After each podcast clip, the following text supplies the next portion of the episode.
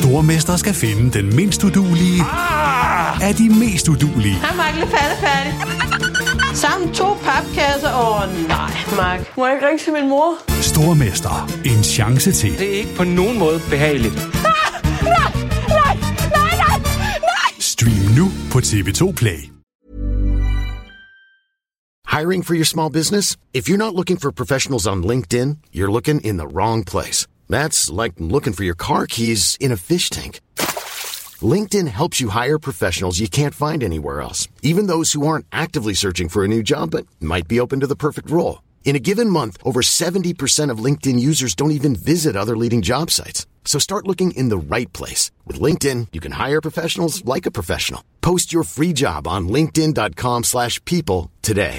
Mom deserves the best, and there's no better place to shop for Mother's Day than Whole Foods Market. They're your destination for unbeatable savings. From premium gifts to show-stopping flowers and irresistible desserts, start by saving 33% with Prime on all body care and candles. Then get a 15-stem bunch of tulips for just $9.99 each with Prime. Round out Mom's menu with festive rosé, irresistible berry chantilly cake, and more special treats. Come celebrate Mother's Day at Whole Foods Market. Burrow is a furniture company known for timeless design and thoughtful construction, and free shipping, and that extends to their outdoor collection.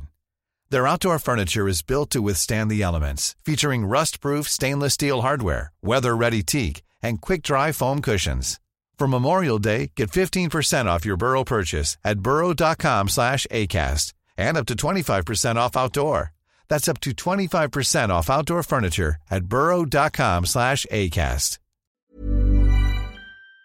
Go driver, du fortæller mig, hvor jeg skal køre hen. Jeg ved bare bedre. Velkommen til podcasten. Det er sjovt, jeg havde faktisk lige trykket på optag. Nå, jamen det går jeg godt for. Så fik du lige en hyldestsang. Fik jeg lige lidt med. Jeg fik faktisk guldmedalje i dag. Ja. Jeg har været så skarp. Altså, jeg kan jo godt lide systemer, jeg kan godt lide ting, der passer sammen. Ja. Så når man har fagvalg med 91 elever til 5 forskellige fag, hvor man skal holde styr på, hvem skal have hvad, og så lige få sådan en bombe smidt ind fra siden, at gud, der er jo ført de her 5 elever, som har haft analog foto sidste år, som derfor ikke skal have analog foto her, hvor de ellers har fået det, og så har sendt nogle andre væk, som ikke kunne få det, og så skal man have lavet den om. Det var interessant, og det lykkedes bare sådan. Baf! Og så en hollandsk elev, der lige pludselig ringer. Jeg kommer alligevel. Nå, okay, så er det da fedt, jeg lige har fået lavet et værelse til en pige på et andet hus. Så, men det lykkedes, og jeg har været skarp, så jeg har givet mig selv en guldmedalje. Så du er glad i dag? Jeg er glad. Jeg er faktisk også glad, fordi ved du, hvad jeg har? Nej, hvad har jeg du? Jeg har været inde og bytte en af mine julegaver. Jeg fik hjemmesko. Nej, man må aldrig bytte hjemmesko. Jeg var glad for hjemmesko, men de var lige små nok, og så havde jeg faktisk været inde og bytte dem. Okay, hvis det er størrelsen, så er det jo. Og så havde de ikke, så tog jeg det. Ja, lad mig tage dem der så. Og så kom jeg hjem med dem, så kunne jeg godt mærke, det var sgu ikke rigtig fedt. Så dem var jeg inde og bytte. Hvad har du så byttet dem til, Thomas? Jamen også til nogen, men nu er det sådan nogle loafers-agtige. Jeg siger dig, jeg havde svært ved at komme ud af døren. Ja, fordi så skulle jeg jo tage dem af. Er du blevet sådan en loafers kind of guy? Ja, men det er bare da i hvert fald. Det er det nu. Altså loafers, det er dem, hvor der ikke er hælkappe på, ikke også? Nej, det ved jeg ikke. Der er hælkappe på dem her så. Nå, men så er det ikke loafer. Det her, det ligner sådan en, du ved godt, sådan en gammel sømandssko uden klunker. Og så bare med for. Nå, jamen, altså, Jeff Cotilla, rest in peace. Han ville være stolt af mig, hvis han så mig i det. Nej, hvor er det godt. Har du så også morgenkåb? Ja, det har jeg. Sådan. Jamen, ja. Så er du frotté. Ja, det er faktisk sådan lidt flis. Det er sådan en, du har stjålet på et hotel. Nej, det er det ikke. Okay. Det er ikke den. Ej, den har jeg også ønsket mig et år. Så, nå, jamen således opløftet. Guldmedalje og varme fødder. Det er det, vi sidder med i bilen. Der er masser af trafik. Der er også masser at snakke om. Og i modsætning til normale podcast, vi kører her. Så den her podcast, der har vi fået thumbs up for podcastguruen. Vestrup. Ja, så er jeg nødt til at fortælle historien. Det er jo Christoffer Vestrup og jeg, vi laver jo podcast nummer 400. Den optager vi i går. Ja. Og vi prøver jo, og Christoffer prøver, han er mega sej til det. Han prøver, at vi fejrer de der anniversaries, altså gør noget specielt ud af det. Så derfor er det en what if podcast, hvor vi har taget eller valgt 5 forskellige what-ifs ud, som vi så går i dybden med. Og så snakker vi om, jamen hvad så med alle de ting, der what sker. What if Peter Wang ikke var vild med statistik? Ja, lige præcis. Hvordan skal vi så behandle alle de ting, som er sket i NBA i løbet af de sidste par uger? Ja. For det er jo synd, at der er nogle ting, vi ikke får snakket om. Og så bliver vi enige om, at det er ikke super godt at putte det ind i det samme format. Og så spørger jeg også om ikke måske vi to skulle få det gjort. Så det synes han, det var en rigtig god idé, fordi så kunne vi nå det hele. Nå. Så det er det, vi prøver at samle op på. Det er derfor, at det er blevet sådan her. Og derfor så bliver den her jo altså så også det anderledes, i hvert fald indholdsmæssigt, med at det er noget af det, der rører sig lige nu i NBA. Men bær over med os, altså Peter, han sidder bag rattet. Det er podcasten Biller og Vang og alt det indimellem, og jeg har tilladt mig at tage en telefon frem, så jeg kan google lidt, hvis det er, at der bliver brug for det. Men ellers så er det jo på, hvad vi har læst op på i de seneste par uger. Hjertelig velkommen til. Jeg håber, at det bliver en fornøjelse. Vi er på vej ned ad E45, som så vanligt. Og, nej, ikke som så vanligt, for det er en torsdag, og det er god sendetid. Vi skal ned og lave en Paris-kamp. Dem har vi ikke så mange af. Myldretidstrafik, så det er ikke helt, som det plejer. Det er selvfølgelig rigtigt. Men vi glæder os, og vi er glade. Med en guldmedalje om halsen og med varme loafers på fødderne, så kan det næsten... jamen, det kan ikke gå galt. Du har fundet vej til NBA-podcasten fra TV2 Sport. God fornøjelse. Åh, der er altså en tæt på klumper! Så færdig en aflevering. Flyby! Kan du svare igen? MVP'en tryller. Ja! MVP'en tryller. Vi tryller og ruller stille og roligt ned af motorvejen, som sagt. Og de emner, vi skal igennem, det er Golden State Warriors, det er Cleveland Cavaliers. Vi skal røre ved Indiana Pacers. Vi skal se lidt på skader i NBA. Vi skal se lidt på penge i NBA. Og så er der også et par spillere med europæisk pas, der har valgt at sige, at nu er det faktisk ved at være slut i NBA, så dem skal vi selvfølgelig også rundt. Så der er rigeligt. Man kunne håbe på, hvis man sad og tænkte, vi skal nå det hele her, så kunne man håbe på lidt ekstra trafik, fordi jeg kunne godt forestille mig, at det kan komme til at tage tid, Peter Wang. Men vi skal ikke engang smide en timeline derud. Jeg synes, vi skal starte med Golden State, fordi det har været noget af det, der har fyldt for rigtig, rigtig mange. Draymond Green røg ud. Han slog Yusuf Nurkic fra Phoenix Suns i ansigtet. Hele den situation, den batalje, den er vist beskrevet så rigeligt.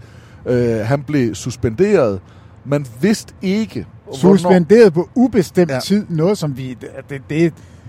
Det ser vi altså aldrig. Ja, vi har faktisk set... Hvem var det her den sidste, der var?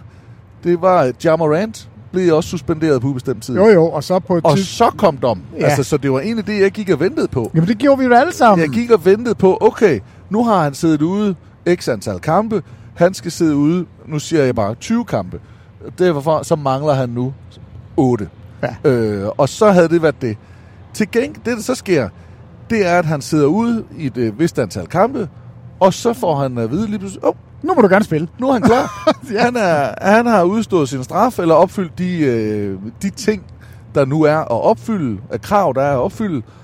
Og nu er han faktisk, når han er frisk, så må han spille. Så han er vendt tilbage til træningen, han er vendt tilbage til Golden State Warriors-bænken, og har været med til kampe nu. Nu træner han så, og så forventer man faktisk, at inden for en uge, der er han i kampklar igen. Ja, så det blev reelt en 12-kamps karantæne. Ja. Og så har det så kamp 13 og kamp 14. Det er jo så, dem går jeg ud fra, at han får løn for. Fordi nu må han gerne spille. Det er jo så bare hans valg sammen med Golden State, at han ikke lige er klar. Han skal lige rampe op, som de siger. Og jeg synes jo mere jeg har tænkt over det, jo mere grotesk bliver det. Når man altså set i lyset af, hvad det er, NBA gerne vil signalere her, så har man lige haft Ja Morant, som han har gjort noget, som i den grad skader ligaen, og noget, som ligaen ikke vil have. Men jeg synes jo faktisk, det her det er værre. Jeg synes, at når man laver noget, man ikke må så mange gange, og den NBA på et tidspunkt siger, nu er det nok, så synes jeg, det er fæsent, at man lander på en 12-kampskarantæne, når man måler den op imod Ja Morant, som fik 25 kampe. Så jeg fatter ikke, at NBA ikke som et minimum havde sagt, okay, så er det også 25 til dig, og ud over de 25, så skal du bare vide, gør du noget igen, så er det ud. Så er du ikke med resten af sæsonen. Ja. Så det undrer mig, at NBA, de vælger den her model. Men altså, jeg tror, man skal passe på med at sammenligne straffe, som ikke er det samme. Altså det her med at sammenligne pistoler og træde ved siden af banen med noget, som er en svinestreg i mildeste form på banen. I højere potens, så er det jo en voldssag. Ja. Men jeg synes bare, det er farligt at sammenligne dem. Jeg er ikke uenig med dig. Jeg er enig i, at jeg synes også, jeg var meget tættere på 25 kampe. Jeg tror, jeg var på 22 eller sådan noget. Var det 18, der havde været for nogle af de andre lignende overfald eller aktioner i kampet, altså i NBA-historien, at det havde været der. Og så kunne man sagtens have lagt lidt til, fordi, som du netop var inde på, med historikken. Så jeg var også meget overrasket over, at det var så forholdsvis kort. Men hvor vanvittigt er det egentlig ikke? Altså det, jeg synes faktisk, vi har ikke talt nok om det. Han knalder Jordan Poole ned til en træning. Og alt snakken gik faktisk ikke på, hvor vanvittigt det var, at han slog ham ned, men mere på, hvor vanvittigt er det, at det nu kommer ud, så vi andre kan se det. Ja. Altså, hvem er det, der har lækket den her video? Hvem er det, der er skyldig, at vi får det at vide? Og han får ikke en eneste spilledags karantæne for den. Altså, Warriors suspenderer ham ikke. Ligaen suspenderer ham ikke. Hvor vanvittigt er det? Hvis du nu kommer ned på Kvægtorvet, og så møder du Smelts. Tillykke til Smelts, der lige er fyldt 50 år. Ja. Så møder du ham, og så knaller han dig ind, så du går i gulvet. Tror du så ikke, han får at vide, du skal ikke lige møde på arbejde i morgen. Vi skal lige have fundet ud af, hvad vi gør med dig, Marker. Det der, sådan opfører vi os ikke på vores arbejdsplads. Altså, jeg er fuldstændig paf, når jeg tænker tilbage over, hvordan slap Draymond Green igennem og lave det nummer, uden at der kom noget som helst ballade efterfølgende. Jeg tror ikke, fordi det... At Smelts ville slå dig? Nej, det ville han ikke. Nej. Det er mere på... Jeg kan ikke slippe den tanke, som jeg ikke tror på, men jeg kan ikke slippe den. Jeg kan ikke slippe tanken om, at bliver Golden State lidt forfordelt? Er man bange for, at det her store franchise, et af ansigterne på ligaen i Steph Curry, er man bange for, at det smuldrer, at det ikke får det sidste? Selvfølgelig er man bange for det i Golden State. Det er jeg sikker på, dengang at det sker med Jordan Poole. Man får sendt Poole væk. Holdkammeraterne accepterer. Jeg tror, de accepterer det mest af alt, fordi at de vil have det bedst mulige hold, så de har den bedst mulige chance for at vinde. Det er jo et eller andet sted det forkerte grundlag, at man tager en disciplinær beslutning på. Men hvorfor ligaen gør det? Altså han siger jo, at han har siddet og talt meget følelsesladet også med Adam Silver, og at Silver vil have ham tilbage, og det var ikke sådan her, han skulle retire på, fordi at Draymond Green har været, åbenbart været ude i, jamen måske han skulle trække sig tilbage. Hold op, Draymond Green, du har ikke været ude i, at du ville trække dig tilbage. Du er ude i at lave et PR-stunt, som lykkes. Du er ude i at gøre dig selv til et offer, og vi andre skal have ondt af dig, fordi du lige nu er i krise. Han har aldrig nogensinde været i nærheden af at overveje retirement, og der er $100 million grunde til det. Altså, det er så latterligt. Jeg nægter at tro, at vi nogensinde får en spiller, der gør det her, hvis man har en $100 million kontrakt skrevet under, at du så siger, nej, nu vil jeg ikke mere. Jeg tror ikke på det. Hvad med Kawhi? Jamen, han sad derude. Det er da ikke noget med at sidde ude. Det er et spørgsmål om at sige, jeg spiller aldrig mere. Og jeg siger nej tak til de $100 million. Hvad med Curry sagde nej til pengene? Jamen, han er ikke retired. Nej, men det gjorde han jo prejstalt. Altså, han trak sig jo ud under hele covid og vaccinationen. Om det... Han sagde nej til masser af penge. Han sagde nej til lidt penge, ja. Det gjorde han, men... Så det er bare et spørgsmål om, hvor skør du er. Ja, i hvert fald så tror jeg ikke Draymond Green. Jeg tror ikke på ham over en dørtaske. Han er det er simpelthen. Det gør jeg heller ikke. Det er et PR-stunt. Og jeg vil heller ikke forsvare. Og jeg er også enig i, at han har været ude. Og han er også kløgtig nok til at er super skarp. Sige, altså, at det er ham og det er mig. Jamen. Men også at det er os. Og altså du ved godt, han får sagt sådan, at man ikke kan sidde, og du kan ikke sidde. Det er dig. Det er kraftigt. Nå, det siger du også. Okay. Ja, men. Nej, men kan du slippe... Tænker du tanken om, at han har fået forblødet en straf, fordi det er Golden State Warriors? Nej, den har jeg ikke tænkt på, før du siger det. Det har jeg faktisk ikke. Kan du købe den, eller nej? Ja, jeg kan godt købe den lidt. Altså lidt ligesom Lakers per definition får flere straffekast end alle andre. Så tror jeg også, der kan godt være lidt, at Golden State måske... Nej, det ved jeg faktisk ikke, om jeg kan. Men jeg må jo også sige, at Draymond Green, han er jo ikke blevet stoppet endnu. Han har jo fået lov til at gøre... Det ene tåbelige stunt efter det andet. Ja. Og det har været et minimum, det har kostet. Den her gang, der mener jeg, at man havde en chance for at sende et signal til ham, til ligaen, til alle, om vi vil ikke have sådan en opførsel. Og så får man den her fæsende dom. Det eneste, der bliver interessant, det er jo, hvordan kommer han tilbage. For nu har han jo lovet, han har været ude at sige, nu er jeg færdig med det. Jeg er færdig med at tale til dommerne. Jeg er færdig med at lave ballade. Og vi sidder jo alle sammen og tænker, okay, det er interessant, det er du siger det. Det glæder vi os til at se. Vi tror ikke på det, før vi har set det over halvanden sæson. Altså, det er ikke bare nok i år. Nej. Men Peter, det fører mig lidt frem til Steph Curry. Fordi hvis nu, at Golden State havde sagt, enough's enough.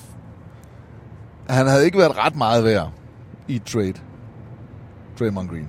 Altså, der var ikke ret mange. Altså, lad os nu sige, at han havde fået lov at spille, og så Golden State havde sagt, nej, du er færdig her nu. Nu skal vi ud af bytte. De kunne måske have fået Siakam. Kunne de... Altså, jeg tror faktisk stadigvæk, der er hold derude, der godt vil have en spiller som Draymond Green. Så god er han. Ja. Men der er jo ingen tvivl om, at hans værdi vil være faldet.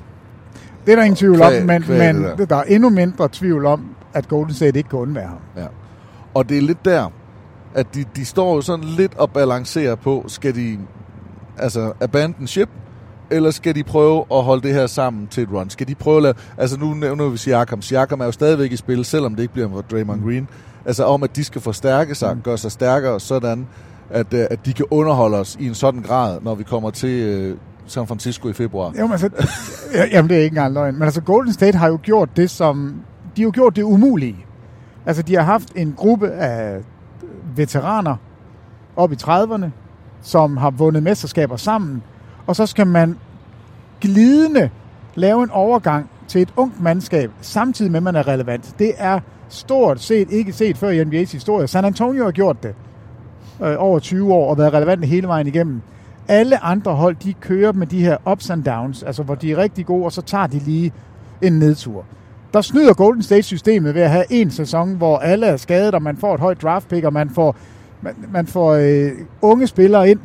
Og så prøver man at lave det der, som ingen kan, at man får de unge involveret, og så vinder man gudhjælp med et mesterskab. Det er jo det, der er helt vildt. Men nu står de der altså. Det er rigtig svært at finde ud af, hvilken hest skal de ride med. Ja, eller den, på. Ja, den lille pony. Ponyen Kuminga og Moody, eller skal vi op på den store krikke?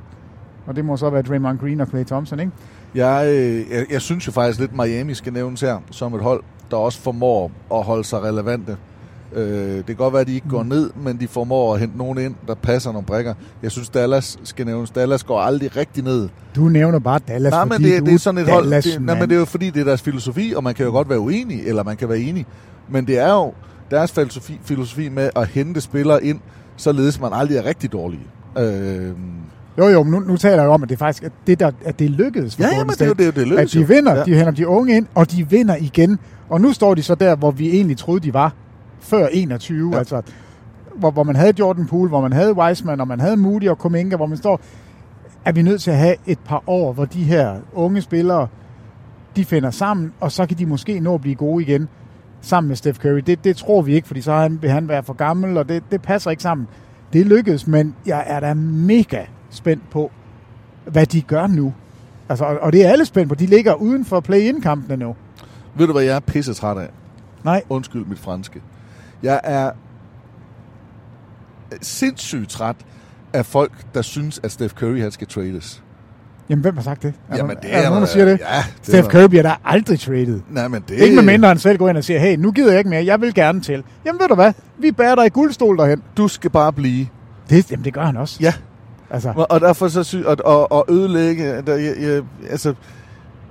jeg gider simpelthen ikke høre på det, fordi det kan godt være, at man gør noget for at holde ham glad, og det synes jeg også, man skal. Men altså, han er så vanvittigt god, at man kan tale om ham i den absolute top af spillere nogensinde. Så god er han. Ja. Og når man har så god en spiller, så skal man gøre alt, hvad man kan, for også at tilfredsstille ham. Altså for at gøre ham så god, holde ham så god, så han ikke kommer til at rende rundt og bare være sådan lidt afdanket, og så på et hold, der er ligegyldigt. Og derfor er Siakam interessant. Selvfølgelig. Men jeg gider ikke at høre på, om Siakam ikke... Hvis Siakam han lander i Indiana, eller Lakers, eller et eller andet sted, og Golden State ikke får noget. Jeg gider ikke høre på, at Steph Curry skal væk. Det er godt sket, de skal gøre noget med det andet. Det er godt sket, det bliver tid på et tidspunkt. Altså, Klay Thompson burde også for mig retire i Golden State. Men jeg kunne godt se, at han vil ryge på et tidspunkt. Og jeg kunne også godt se Draymond Green ryge. Fint nok. Selvom jeg synes, det ville være smukt, at de tre, de sluttede. De skal slutte sammen, men du har ret. Jeg er enig med dig. Altså, Steph Curry, det er en gry eller to op for det. Og derfor, der skal ikke være noget snak om han skal væk. Fordi at det fortjener han. Gud gør han ej. Vi fortjener at se ham hele tiden i Golden State. Han fortjener at blive hyldet som en af de meget, meget få spillere, der har vundet adskillige mesterskaber, der er en af de bedste i det emne, i det felt, han er i spillet, som kun har spillet for en klub. Jamen altså, vi taler Magic, vi taler Bird, vi taler Jordan. Nej, faktisk ikke engang Jordan. Han havde jo lige det der Washington. Vi taler... Antetokounmpo, hvis han bliver. Ja, nå, hvem er det lige? Jeg havde en, der var rigtig god, som ikke var Dirk. Duncan. Altså, de der, og Kobe, de der ikoner, som er franchiset. Ja. Både altså i den periode, hvor de spiller, men også sådan vil være ansigtet på det i en årrække. Så jeg er enig med dig. Og jeg er jo super nede og ærgerlig over, at Tony Parker nåede at spille et andet sted end San Antonio. Det skulle han heller ikke have gjort. De skulle have smuttet sammen. Ja. Det havde været endnu bedre. Men altså, jeg tror heller ikke, der er nogen tvivl om, at Steph Curry, han bliver i Golden State. Han tager ikke en tur rundt i Manesien, fordi han har ikke brug for det. Jeg kan godt forstå, at Chris Paul, som er der nu, han gør det, fordi han har brug for det. Han har brug for det der mesterskab. Det har Steph Curry ikke. Han har styr på det. Han bliver. Og de kan stadigvæk... Altså, med det hold, de har lige nu, den måde, de spiller på lige nu, der er vi jo nødt til at sige, at de kan ikke vinde et mesterskab. Ikke sådan der. Der skal ske noget. Men jeg tror, at det er et af de hold, vi skal holde øje med, for de ved jo også godt det her. Og de ved godt, de har en pengemaskine i deres nye arena. De ved godt, at vinduet stadigvæk er på klem. Og man er nødt til at smide, mens hjernen er varmt, når man har en 35-årig Steph Curry. Altså, det skal man. Og det er også derfor, Lakers bliver nødt til at gøre et eller andet, fordi de har LeBron James, som er 39. Alle de der spillere, der er på det niveau, som vi taler om med dem her, der er man nødt til som franchise at sige, det kan godt være, at fremtiden kan komme til at se en lille smule shaky ud, men vi er nødt til at betale den pris, det koster for at være relevante lige nu.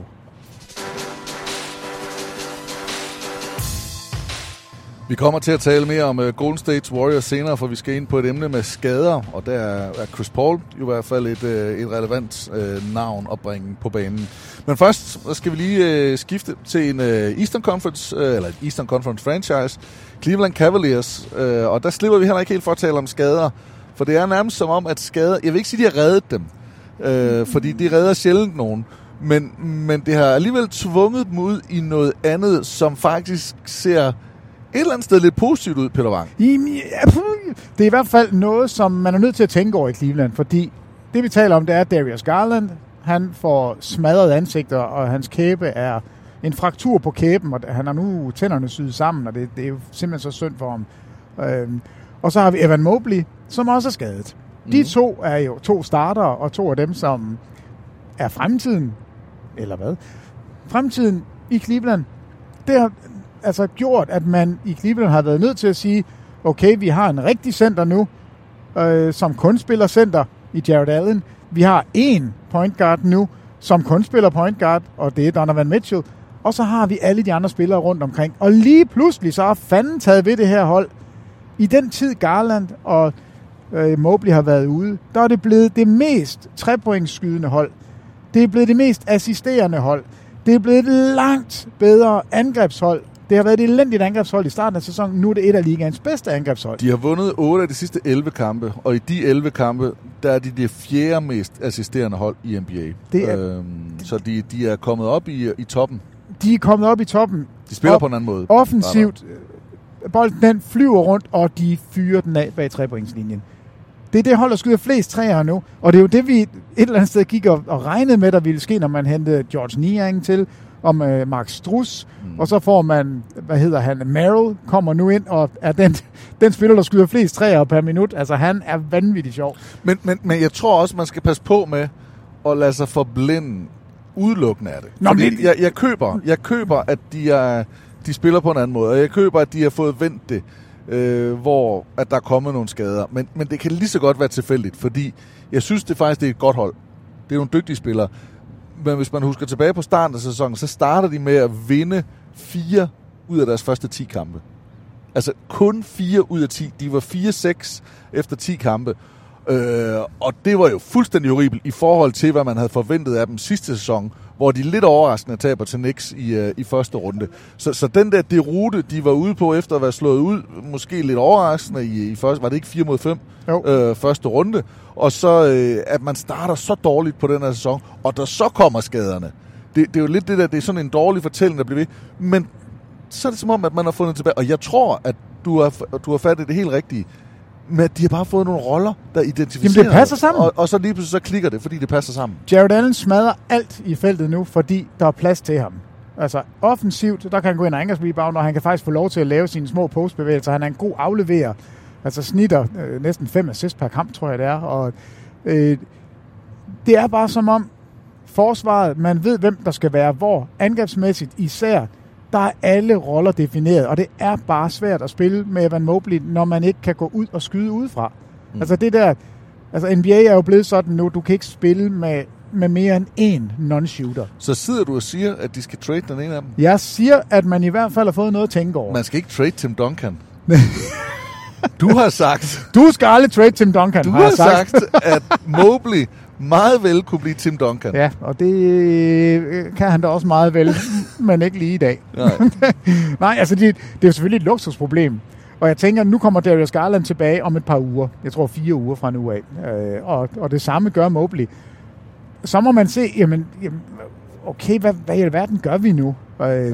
Men det er bare sjovt at se et hold, hvor man mister 2 af starterne, 2 af stjernerne på holdet, 2 spillere, som vi ved kommer til at præge NBA i fremtiden. Det gør vi. Altså, Darius Garland er all-star, og vi ved, at... Ikke i år. Nej, ikke i år. At Mobley bliver... Altså, han er allerede nu en eminent dygtig forsvarsspiller. Det er bare angrebet. Men det der med, at du kun kan have én ikke-skytte på banen, det er bare så udtalt på det her Cleveland-hold. Og nu kan vi jo se det udspillet, og det havde vi aldrig nogensinde fået lov til, hvis ikke skaderne var kommet. Jeg tror, at de skal gøre, hvad de kan for at holde Mobley, Allen og Garland glade. Selvfølgelig kunne det også være fint at holde Mitchell glad, men Mitchell er bare sat i så mange forbindelser, især med New York og Miami. Og der er nogle tager derude. Altså, de vil også gerne have fat i ham. Han virker halvt ud af døren. Så hvis man nu gør Garland lidt utilfreds, og så man mister Mitchell, altså, så kommer man i hvert fald ikke til at stå godt. Det kan godt være, at man skal se det her, jamen, som en blessing og sige, kan vi få noget for Mitchell? Selvfølgelig kan man få noget, men kan vi få noget rigtig godt for Mitchell? Altså jeg synes, der er 2 ting i det. Det ene er, at man nu kan se, hvordan skal Cleveland spille, når Mitchell ikke er her længere. Altså vi er nødt til at have skytterne, fordi Jared Allen bliver bedre. Vores hold fungerer bedre, når det er definerede roller. Det er den ene ting. Den anden ting er, Evan Mobley, hvis du skal være i Cleveland sammen med en all-star center, som Jared Allen jo faktisk er, så er du nødt til at kunne skyde. Du er nødt til at bruge... Kan Mobley spille som center? Ja, det kan han godt. Fordi han kunne jo også spille backup. Altså, så har man fordelt minutterne. Ja, men det er han for god til. Ja. Altså, det jo. Men hvis du ikke er god nok... Altså, han ikke er god nok... Nej, men altså, tage ud og skyde. Det, man havde håbet på, og det, man havde forventet i Cleveland, det var, at Evan Mobley ville blive en spiller, der kunne træde ud. En spiller, som ikke skulle være så tæt på kurven hele tiden. Så det er ikke lykkedes. Lad mig altså, sætte det på spidsen. Så hvem vil du så starte med, hvis de begge to er friske, og de kan, hvad de kan nu? Jamen, så er det Jared Allen. Altså, det er det. Han er den startende center. Så er han jo ikke for god til at være backup. Altså, så er han jo backup. Nej, men altså, jeg vil jo bare så gerne have, at han blev en stretch for. Ja. Altså fordi det forsvar, han kan levere sammen med Jared Allen, det er jo modbydeligt. Altså. Grunden til, at det lykkes i Minnesota, det er fordi, at Karl-Anthony Towns kan træde ud. Yes, fuldstændig. Altså, det er det. Der kører angrebet fint nok, fordi Towns kan skyde, og forsvaret, der vil man jo have en fordel i Cleveland, fordi Mobley er langt mere bevægelig og en langt bedre forsvarsspiller, end Karl-Anthony Towns er. Mm. Men sammenligningen er der jo. Og de vil jo lige pludselig, Cleveland vil jo faktisk være...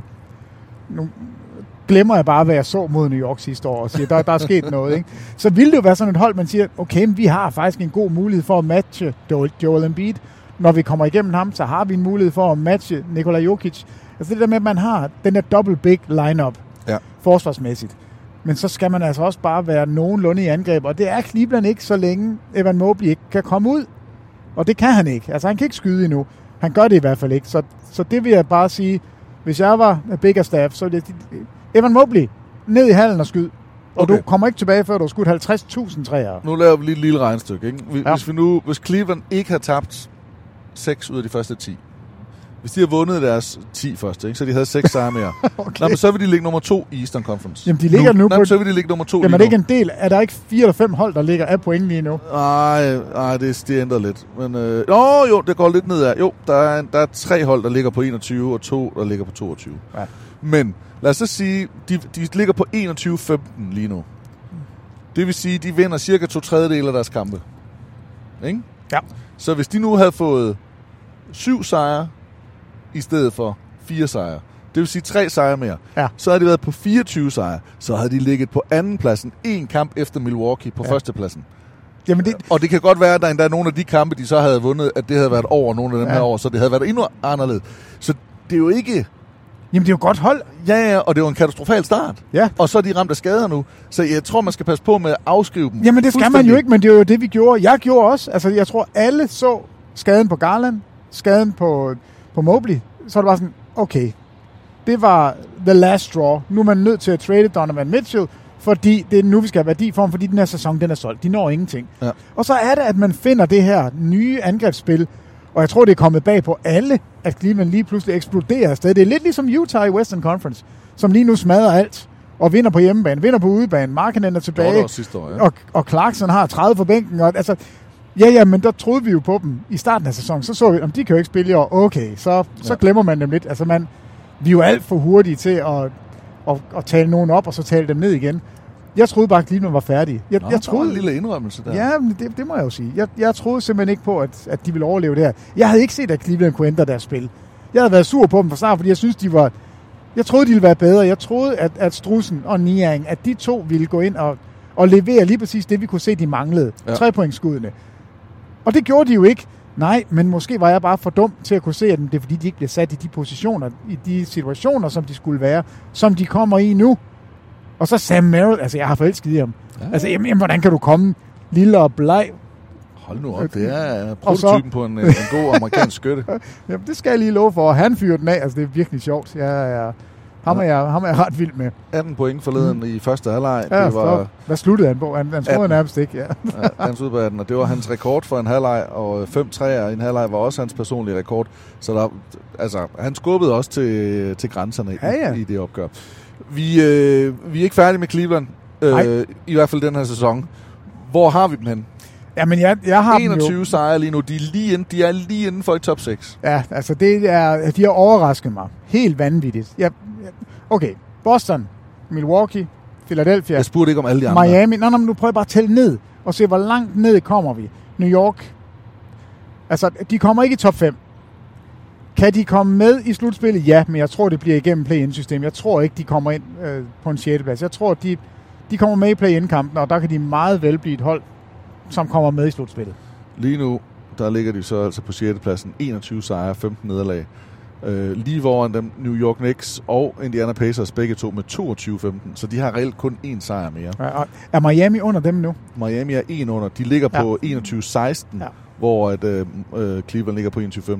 Så ligger Orlando også på 21-16, og så er der et lille hul ned til Chicago, der ligger på 18-21. Godt. Jeg siger det, de bliver nummer 7. En 7. plads til Cleveland i år, og det vil være rigtig flot i forhold til deres skadeshistorik, hvordan de har fået vendt rundt på det. De bliver en 7. plads, og det bliver og de kommer med i slutspillet. Jeg køber ikke, at det vil være rigtigt. De er jo nummer 4 sidste år. Ja, men sådan er det jo bare. Ja, så er det ikke flot at ende i play-in. Nej, det kan man selvfølgelig sige. Og slet ikke, når vi så sidder og roser, at de spiller bedre med spillerne. Nå, vi kommer i hvert fald til at holde øje med dem, og vi er begge to enige i og klar på at sige, man skal ikke give op på Cleveland, man skal ikke sælge sine aktier i dem endnu. Jeg solgte mine, og jeg har købt dem tilbage igen med et stort tab. Sådan. Det var dumt. Godt. Vi skal videre, og nu skal vi kigge på vores næste emne, som er skader.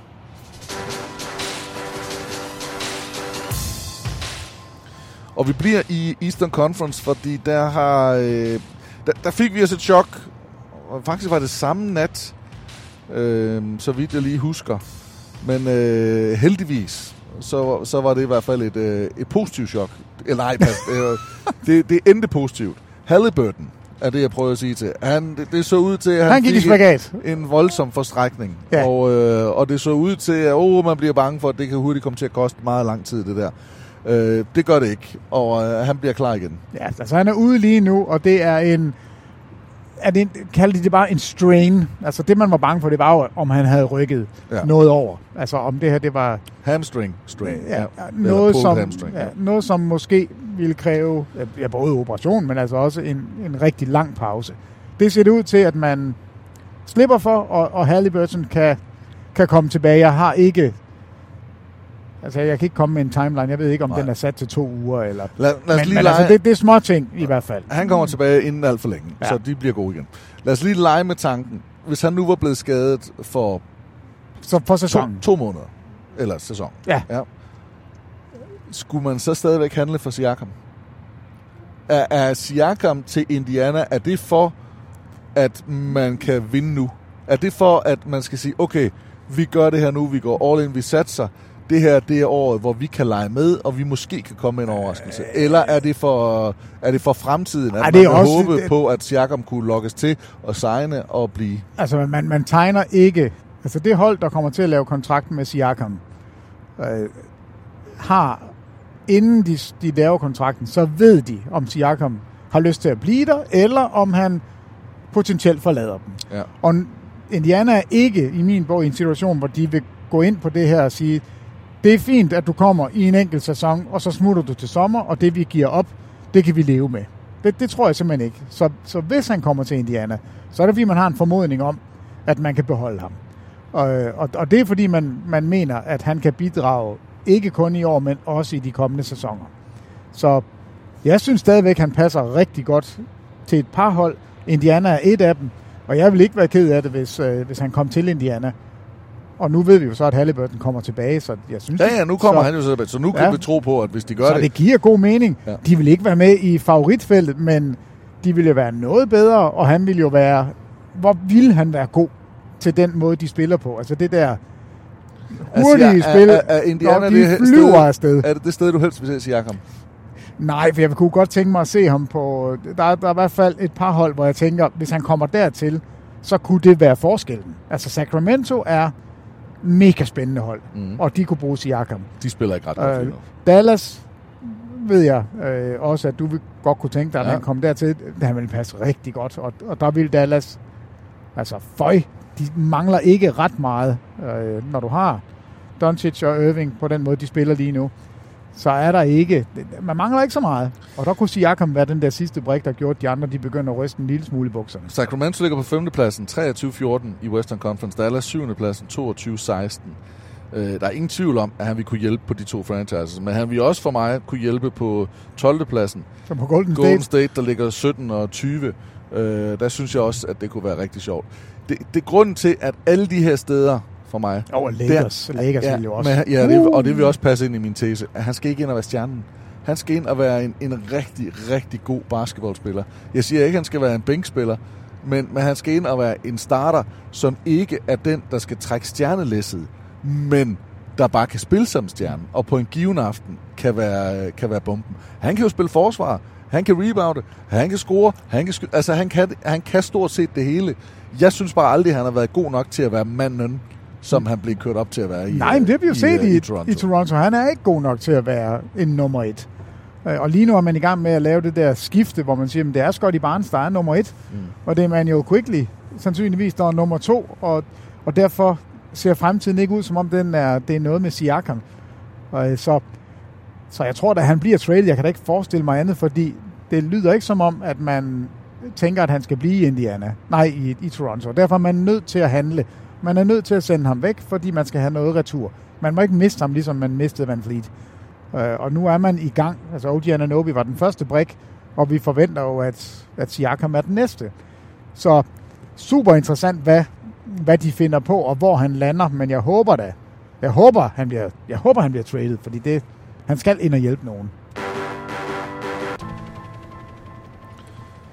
Samme nat så faldt der også en skade til Ja Morant, en skulderskade, som gør, at han er færdig for sæsonen. Ja, det er jo en rigtig skade. Ja, det andet, det var lidt... Og den var slem. Det gode ved den skade, altså skulderskade er heller ikke rigtig god. Skulder og knæ, det er simpelthen nogle lorteskader, fordi at det er nogle komplekse led, og der er mange ting, der går ind over, og derfor så kan de blive skrøbelige også fremadrettet. Men jeg må alligevel sige, at jeg var glad for, at det ikke var knæet. Fordi det, som Ja Morant for mig har, det er hurtighed, det er retningsskift, det er i særdeleshed springstyrke. Og det skal man det bliver selvfølgelig taget væk ved, at man får knæskader eller skader i benene. Så på den måde var jeg sådan lidt, okay. Og så var jeg også sådan lidt, jamen det var ikke den her sæson alligevel for Memphis. Altså de var så langt bagud på point, fordi at han havde siddet ude i de 25 kampe. Jo, og Steven Adams. Adams er ude. Clark har været skadet. Ja, jo. Så det er jo måske en lille blessing in disguise. Man glemmer det lidt mere. Han har været tilbage og vise nogle highlights. Alle er glade. Han havde et par game winners. Og så er han ude nu. Nu kan de være dårlige.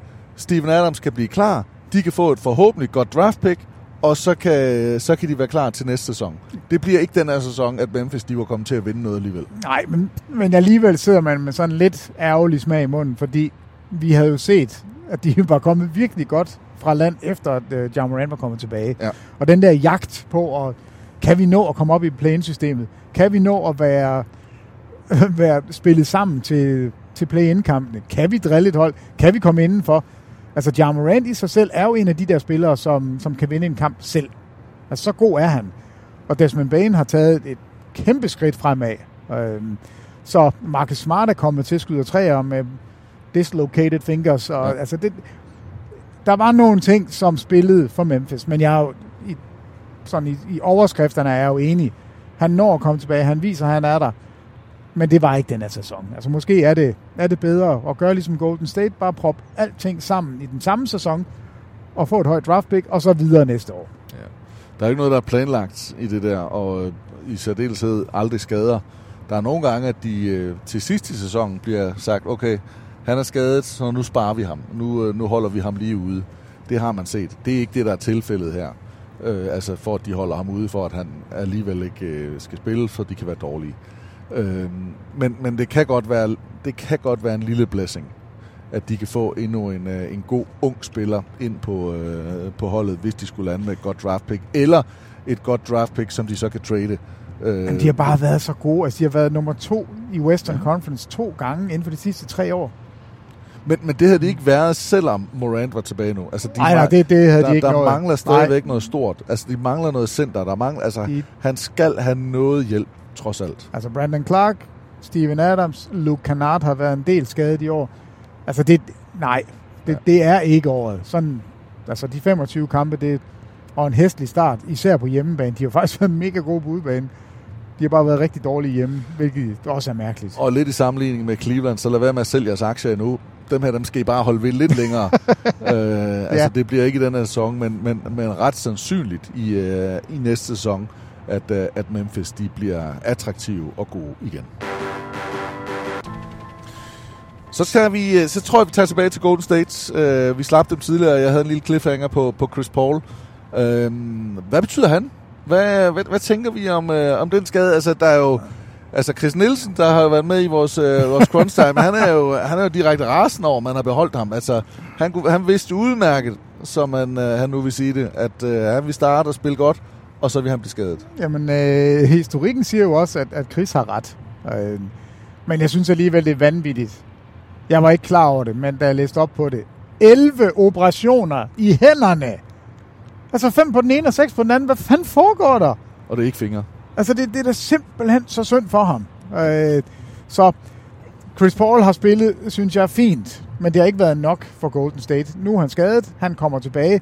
Det, der er interessant med ham, det er jo, at han er på en $30 million kontrakt, hvilket gør, at man, hvis man skal ud og trade, så bliver det ikke noget problem at matche en stor kontrakt. Så når vi taler Siakam, så kan man jo ikke sige, jamen Siakam han kommer bare, så sender vi noget andet afsted, fordi det der noget andet, det skal altså op på over 30 millioner, fordi det er det Siakam får i løn. Ja. Og der vil Chris Pauls kontrakt være en af dem, der ville... Vil du give Chris Paul væk for Siakam? Ja, for Siakam. Ja, det er jo kun et spørgsmål om, hvem af de unge skal med i den pakke, for at Toronto vil være med. Hvor mange draft picks skal med, for at Toronto vil være med. Men ja, det vil jeg. Fordi Siakam er en bedre spiller, en yngre spiller, en mere produktiv spiller. Og Chris Paul, det han kan, det er at stabilisere et angreb. Men han kan ikke score. Altså, og Golden State har haft svært ved at få point. Så der vil jeg... Jo, det vil jeg. Altså, det med Siakam. Der er ingen tvivl om, alle vil gerne have Siakam. De vil bare ikke have det, som han lige nu siger, at han vil have en super max-kontrakt til sommer. Han vil have alle pengene, og han vil have alle årene med det hold, han kommer til. Så hvis forventningen fra hans side er, at jeg skal have 50 millioner om året i 4 år, så vil jeg i hvert fald lige kigge på mit cap sheet og se, hvordan passer det. Men hvis du nu sad med Golden State, de har jo fået ny GM. Chris Paul, Klay Thompson, Steph Curry, og så bliver Draymond Green suspenderet. Og man har ikke sådan rigtig kvalitet på de store pladser. Wiggins spiller under... Wiggins er helt... Under niveau, ikke? Helt håbløs. Sidder man så og tænker, at vi har handlet forkert, vi er for små. Eller var det rigtige at gå med noget rutine, noget backup i Chris Paul? Altså man sidder der i hvert fald desværre og tænker, nej, hvor vi savner Jordan Poole scoring. Hvor vi savner ham. Altså, Draymond Green slog ham ned, og vi var nødt til at skille det med, og vi var nødt til at bryde det her op. Men det Jordan Poole gjorde for Golden State, det er lige præcis det, de mangler. Og det kommer Chris Paul ikke med. Men tror du, han havde kunnet det igen? I den altså. Jeg har en fornemmelse af, at Jordan Poole var, og Golden State var the perfect storm. Jamen det var det jo også. Men nej, the perfect place. Nej, jeg tror mere the perfect. Det var sådan en, det var sådan en hvirvelvind, der bare passede. Det gik bare i symbiose. Det hele, det var der bare. Men så er den også fesen ud. Jeg tror ikke, at det var... Altså jeg tror aldrig, vi ser så god Jordan Poole, som vi så sidste år. Den Jordan Poole får vi ikke at se igen. Altså han... Vi kan jo se, hvor ringe han er i Washington, og Washington er et ringehold. Altså, min teori passer jo meget, eller mit billedmaleri her. De var jo en perfekt tornado-orkan, kalder vi det, og så i år, der er de i gang med at rydde op. Der er jo alle resterne, det er jo blevet smadret. Ja, det går ikke så godt. Godt. Vi har 2 tilbage på skadeslisten. 2 store drenge. Jakob Pøtl og Joel Embiid. Joel Embiid er ikke rigtig skadet, så lad os lige hurtigt starte med ham, men trods alt skadet nok til, at han misser nogle kampe. Ja, han har været ude 2 kampe, de har tabt dem begge 2, og hver eneste gang ligaens absolute top er involveret i noget, der ligner skader. Altså, nu taler vi ikke om load management og spillere, der sidder ude, bare fordi det lige passer. Altså, der er noget i gære, og det er 2 kampe, han har misset, så vi skal holde øje med det. Men større er det heller ikke endnu. Og Jakob Pøtl, han skal bare nævnes, fordi Jakob Pøtl er et dejligt navn. Men også fordi Toronto jo faktisk lige nu er kommet rigtig godt fra land, efter RJ Barrett og Emmanuel Quick, de er kommet til. De har virkelig spillet godt, og så er det bare mega ærgerligt, at de så mister deres startende center, fordi så skal de gå og vente på, når han kommer tilbage, hvad kan det så ikke blive til? Så jeg synes bare, det er synd. Jeg synes, Toronto, de har fortjent det lidt bedre nu, men så er det også nævnt, og Pøtl vil jo aldrig være den bedste spiller i verden, sådan er det. Men når man mangler... Altså, Precious Achiuwa er jo røget med i handlen. Ja. Så nu kan man ikke lige pludselig putte ham ind og spille. Det er Toronto, der selvfølgelig lidt bidrager nu. Vi bliver lige ved Toronto. Vi er færdige med skaderne. Men når vi nu lige siger Toronto, at de har vendt, at det går godt. De har jo en ny head coach. Rajakovic. Han blev vred. Han blev vred forleden. Han er serber. Og han er meget intens og meget direkte, men han har egentlig holdt sig i skindet. Og han har været vældig de steder, han har været, især i Memphis, hvor han var assisterende. Der elskede de ham. Nu spillede de så i Los Angeles, og var det 29-3 i straffekast? Det var sådan et eller andet 13-0 eller 19 et eller andet i fjerde periode. Det var helt skævt. Og det var også skævt. Altså, og der var mange af de her kald, som var tvivlsomme. Og der må vi bare sige, der er Lakers... De får altid lige lidt ekstra. Mm. Det gør de. Men de spiller altså også aggressivt, og de spiller tungt og fysisk. Og Anthony Davis, altså han er en stor dreng, og han bliver fejlet mange gange. LeBron James får en masse kontakter og bliver fejlet.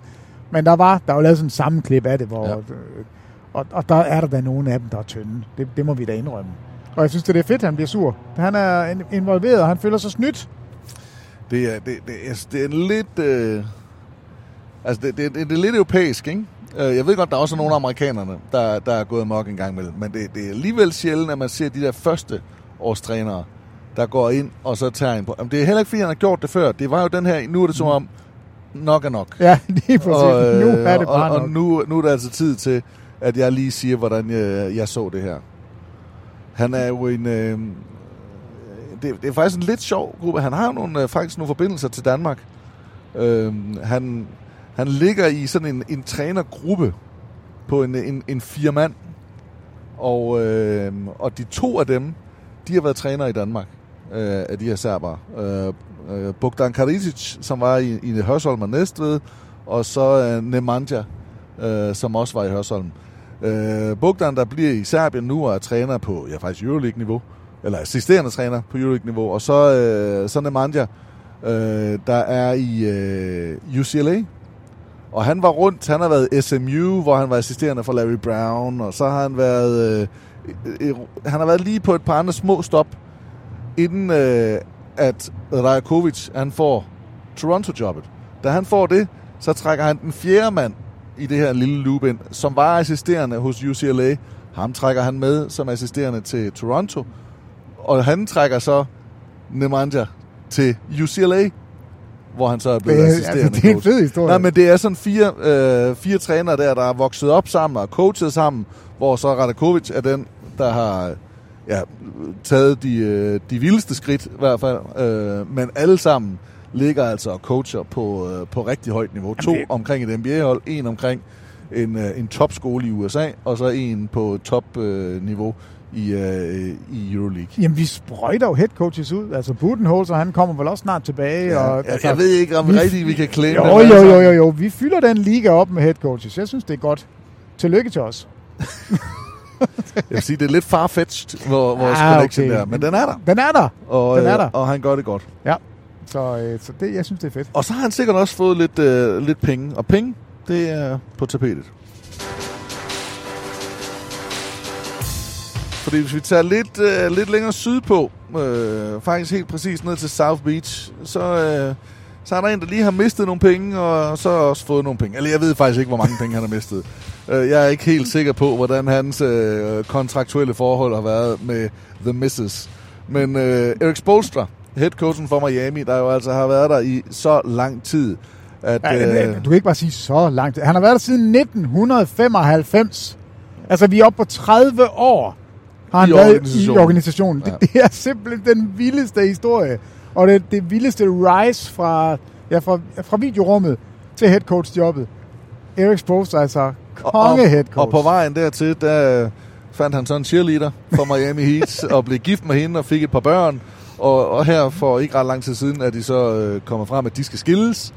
Og der er det jo sådan i USA, at så er der jo, medmindre der er sådan en prenup, hvor man altså har lavet en aftale om, hvordan pengene de skal fordeles, hvis ægteskabet ikke går.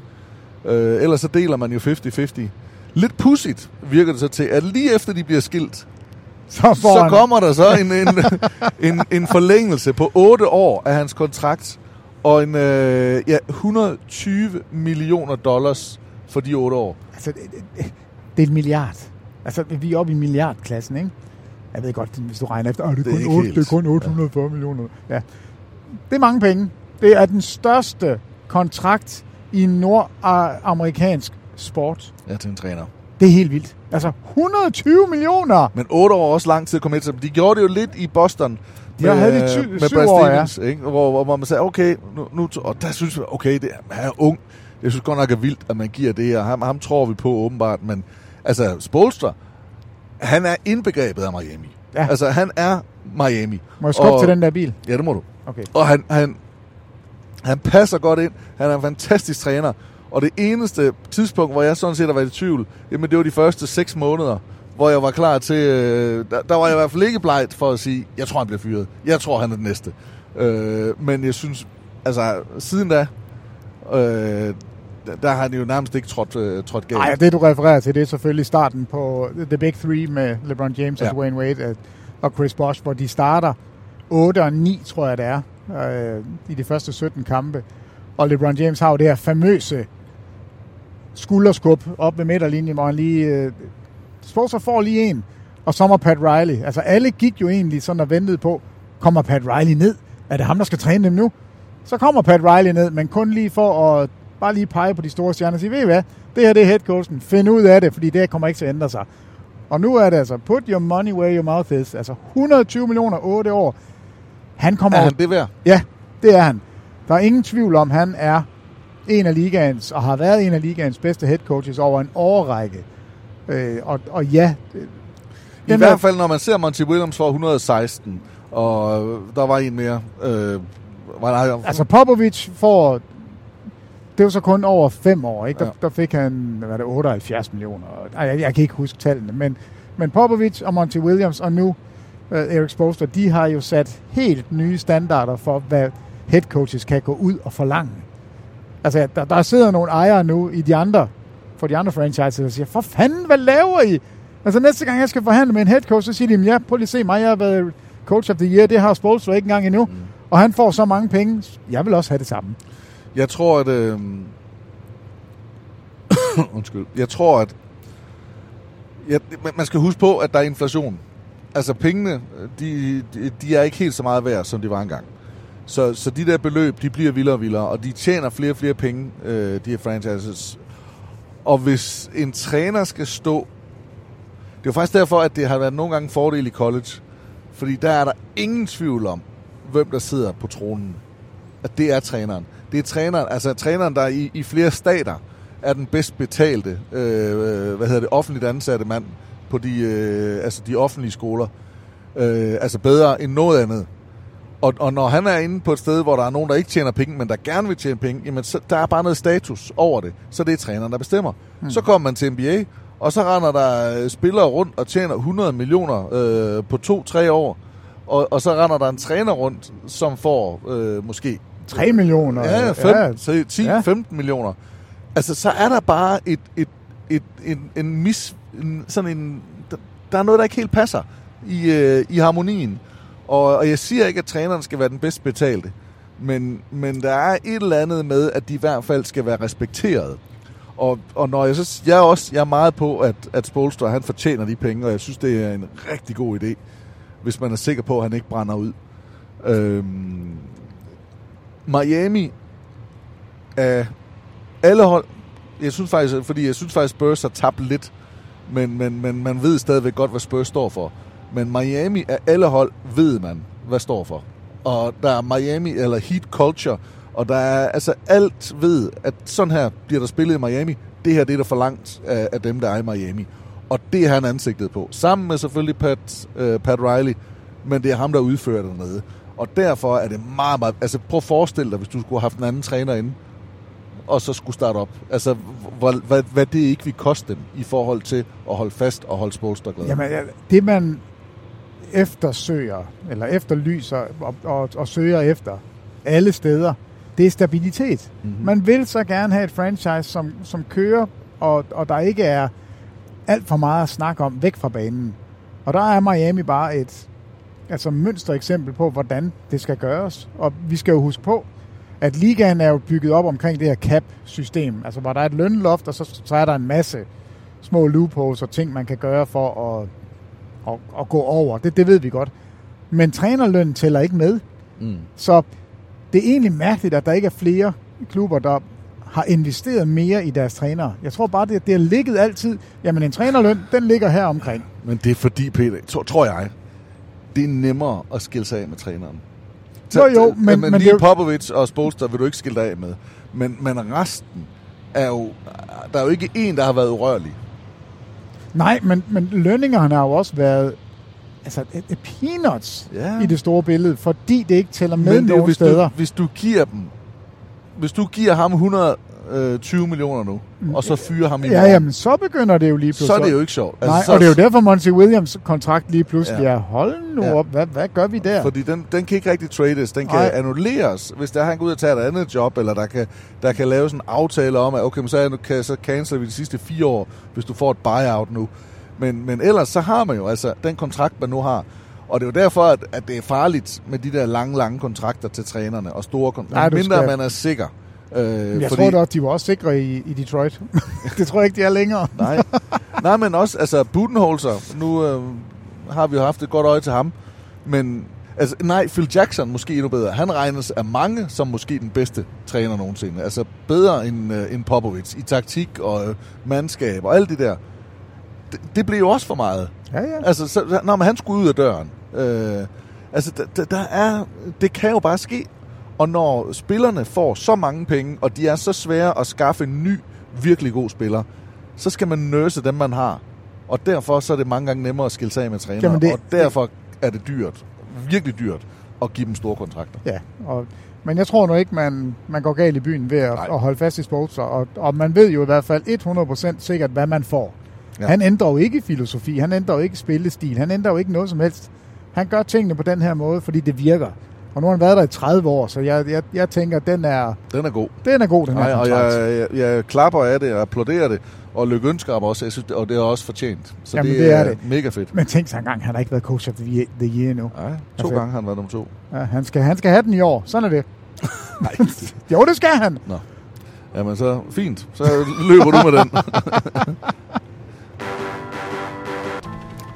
Men det er jo ikke... Nu sagde jeg jo, at træner og spiller, og nu får han mange penge, 120 millioner, for 8 år. Samtidig så... Eller passer ikke. 4 dage senere, så kommer det ud, at Kawhi Leonard for 3 år får 154 millioner som forlænges. Så det er ikke helt ens, om man er stjernespiller eller man er træner. Altså 3 år, hvis du skal gange op med 8, så er han oppe i 450 millioner-agtig. 400 millioner, hvor Spoelstra han får 120. Så der er en lille forskel. Men Kawhi Leonard forlængelse, så nærmest lidt stille, så lige plup, så dropper de den. Kawhi, der er forhandlet, der er forlænget. 3 år ekstra, 154 millioner. Ja, men det er fedt. Han er det værd, og jeg er glad på Clippers vegne, jeg er egentlig glad på NBA's vegne. Jeg skal ikke se ham rundt i mere. Altså, nu skal han være der, nu skal han forsøge at løfte det der, som han gjorde i Spurs og Toronto. Ja, jamen altså, det var jo en af de der ting, som hang over Clippers, da den her sæson gik i gang. Vi ved, I kan forlænge med både Paul George og Kawhi Leonard. Hvorfor er det ikke sket endnu? Betyder det, at de måske smutter til sommer begge to? Er det, fordi den ene bliver, og den anden ikke får lov til at blive? Hvad foregår der? Og så er der egentlig bare lagt låg på. Så kommer alt balladen med James Harden, og vi skal have ham, men vi skal ikke have ham, og vi får ham, men vi får ham ikke. Så får man ham, og man spiller elendigt. Og så begynder man selvfølgelig de første... Var det de første 5 kampe, de spiller, hvor alt går galt. Men faktisk Westbrook først. Ballade. Så får man justeret ind, så kommer man til at passe. Harden ind, ballade, får justeret, så kommer man til at passe. Jo, og så har vi set Kawhi Leonard over det er jo ikke en halv sæson endnu, men vi nærmer os, være på banen. Han har ikke siddet ude hver anden kamp. Han har spillet 32 ud af 36 kampe. Han har været sublim god. Jeg har ham som starter til All-Star-kampen. Altså, så god har han været. Og jeg tror også, at Steve Ballmer, ejeren hos Clippers, han lige har tænkt, hvis jeg skal give den her meget stille stjerne, hvis han skal have så mange penge, så kunne jeg godt tænke mig lige at se, at han så også er på banen. Det har han været. Så jeg tror, det næste, altså det kom jo som en bombe, at der var lavet den her kontrakt. En knaldperle. Ja, en lille en. Piu! Trampet hæksyge. Så nu er det næste, det er jo, hvad så med Paul George? Og det første, der stod, det var jo, Kawhi Leonard har fået sin kontrakt, og i første omgang stod der ikke engang, hvor længe. Der var bare lavet en forlængelse. Vi vidste ikke, om det var 3 år, 4 år, vi vidste ikke pengene. Og nu forhandles der med Paul George. Så jeg går der ud fra, at der i løbet af forholdsvis kort tid kommer en afklaring på Paul George også. Og så kan man flytte ud af, formerly known as Staples Center, så kan man købe til... komme over i sin egen arena og få lov til at starte det op der. Og nu har man i første omgang Kawhi Leonard på plads. Jeg tror, man får de andre på plads også. Jeg tror også, at det vil være et slagkraftigt mandskab.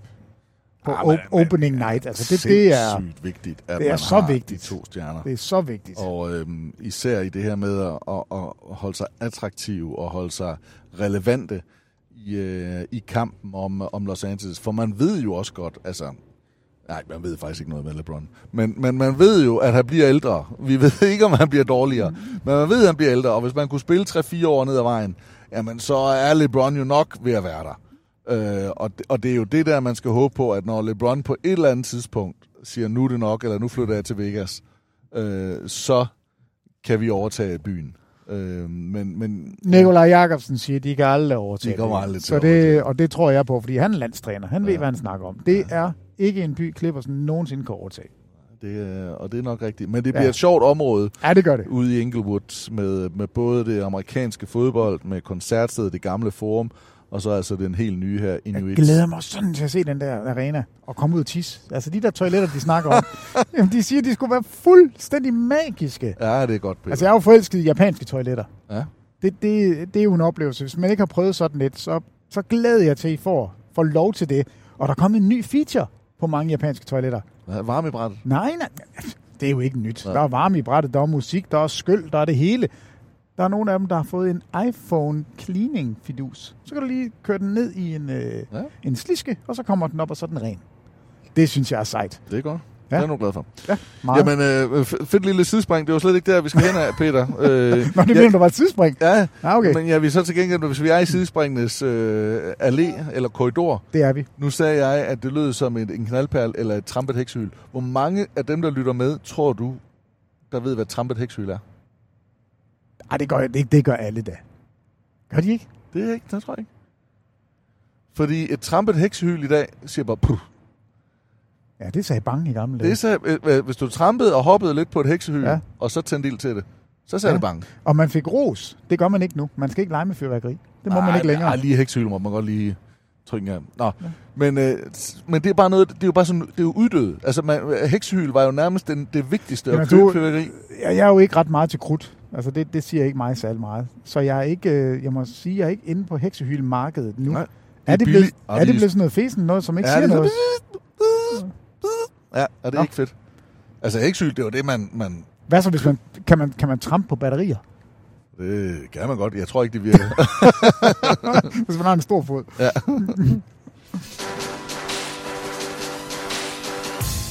Nå, inden vi sender den her podcast helt til pause, og siger, at vi kom igennem, så har vi faktisk lige et emne tilbage. Fordi der er to spillere, der har valgt at sige, jeg trækker mig. Jeg er færdig. Jeg gider ikke mere. Jeg gider ikke stå op og fysisk træne og spille og alt det der med. Jeg har tjent mine penge. Og den ene af dem, det er Ricky Rubio. Den spanske mus. Ja, og det er jo faktisk lidt en trist historie, synes jeg. Det kommer jo. Han møder ikke op til training camp.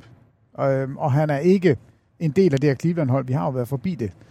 Og er jo også en af grundene til, at Cleveland ikke kom så godt fra start. Mm. Så viser det sig så, at det er mentale problemer, der ligger til grund for, at han ikke... Altså, han er ikke et godt sted, og derfor er han ikke tilbage i Cleveland. Det er så kommet frem nu, at det jo, han får jo... Normalt, hvis du ikke møder op på arbejde, så får du ikke din løn. Altså, han er ikke skadet. Mm. Men han har faktisk åbenbart en klausul i sin kontrakt, som siger, at mental health skal også dækkes.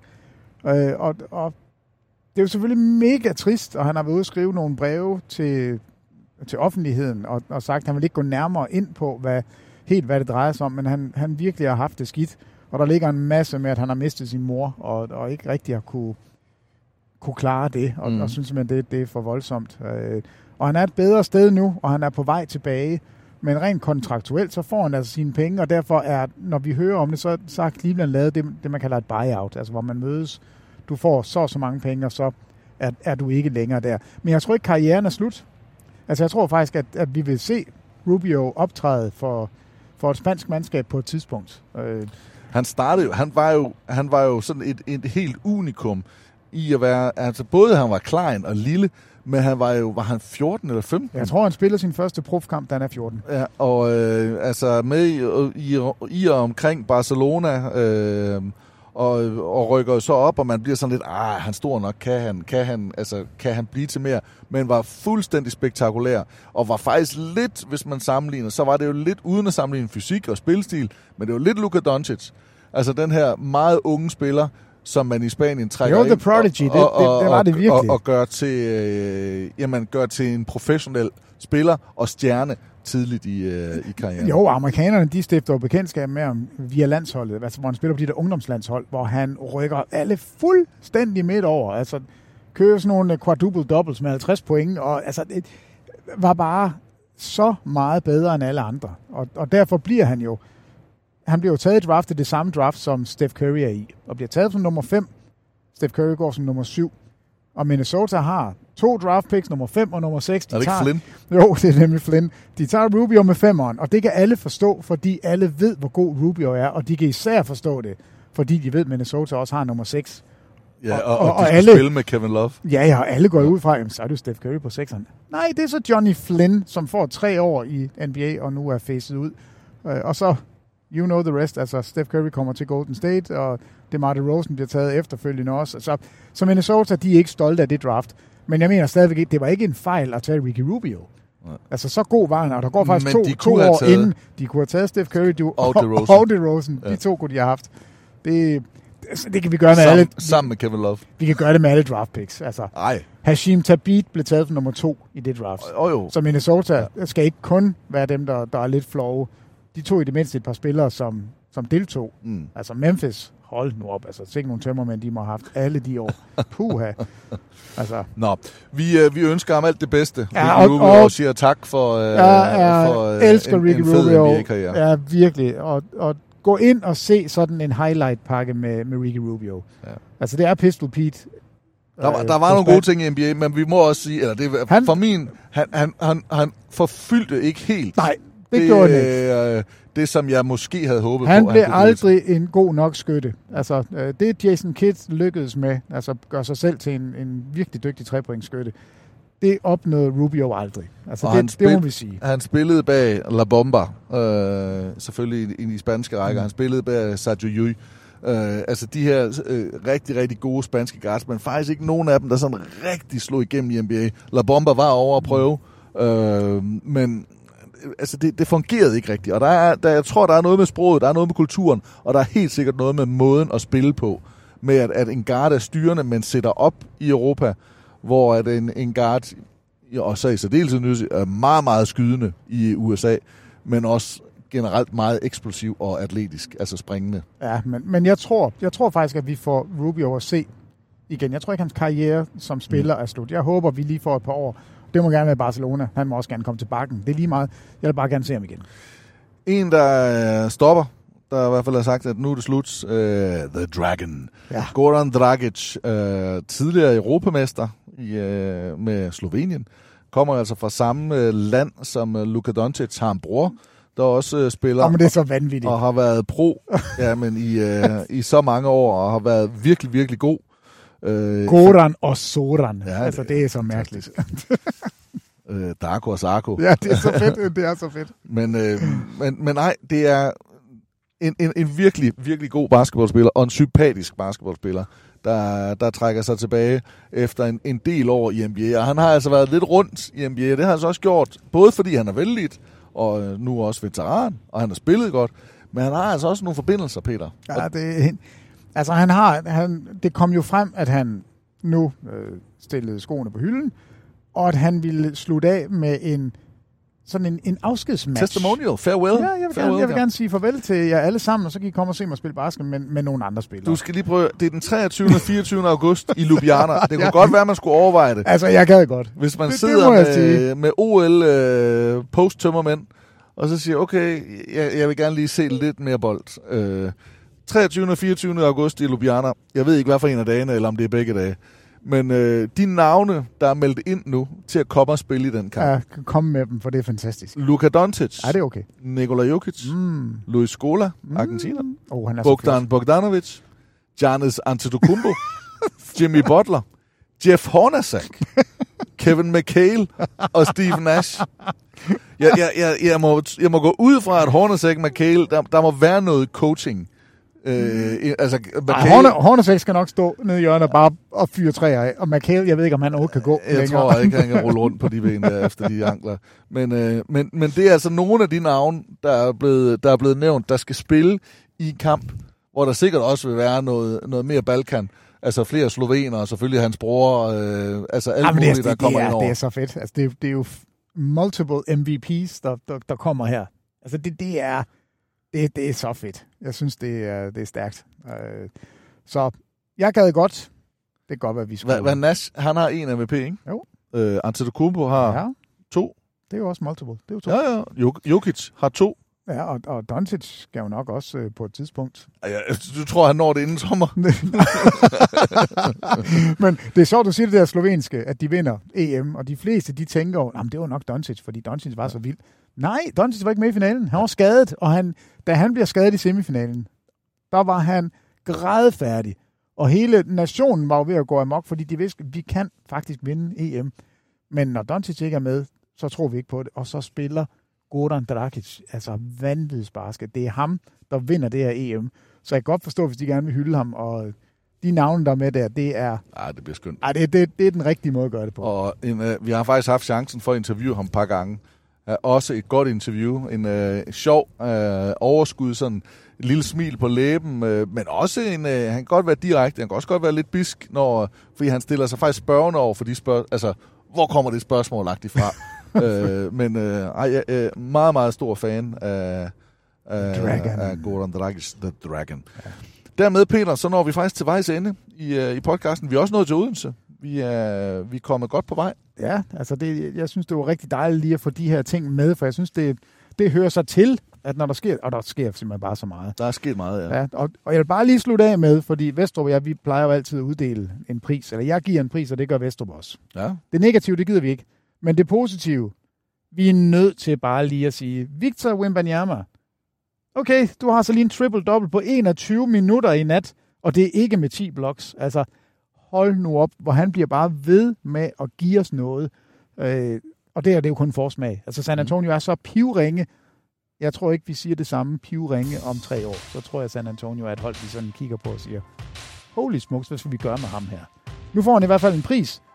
Hurtigt triple-double, det kan jeg godt lide. Sådan. Peter Wang, tak for ordene. Tak til jer, der lyttede med. Mit navn er Thomas Bilde, og vi glæder os til, vi ses igen. Og ikke mindst lyttes ved. Der er jo som altid en podcast. Giv lige den der podcast nummer 400 ekstra lyt, hvor der bliver kigget på nogle af de største what-ifs i historien.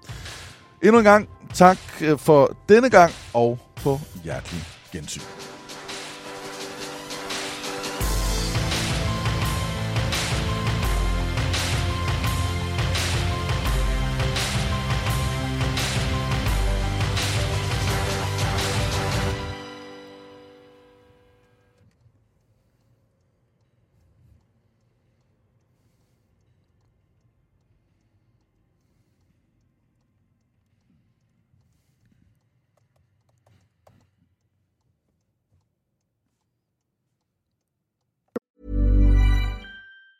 Mom deserves the best, and there's no better place to shop for Mother's Day than Whole Foods Market. They're your destination for unbeatable savings, from premium gifts to show-stopping flowers and irresistible desserts. Start by saving 33% with Prime on all body care and candles. Then get a 15-stem bunch of tulips for just $9.99 each with Prime. Round out Mom's menu with festive rosé, irresistible berry chantilly cake, and more special treats. Come celebrate Mother's Day at Whole Foods Market. Mom deserves the best, and there's no better place to shop for Mother's Day than Whole Foods Market. They're your destination for unbeatable savings, from premium gifts to show-stopping flowers and irresistible desserts. Start by saving 33% with Prime on all body care and candles. Then get a 15-stem bunch of tulips for just $9.99 each with Prime. Round out Mom's menu with festive rosé, irresistible berry chantilly cake, and more special treats. Come celebrate Mother's Day at Whole Foods Market.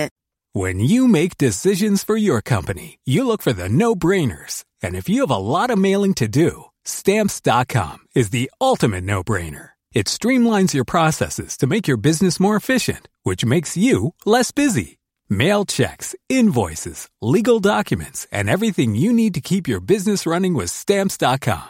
Seamlessly connect with every major marketplace and shopping cart. Schedule package pickups and see your cheapest and fastest shipping options from different carriers. With rates up to 89% off USPS and UPS rates. And with the Stamps.com mobile app, you can take care of mailing and shipping wherever you are. Make the same no-brainer decision as over 1 million other businesses with Stamps.com. Sign up with code PROGRAM for a 4-week trial, plus free postage and a free digital scale. No long-term commitments or contracts. That's Stamps.com. Code PROGRAM.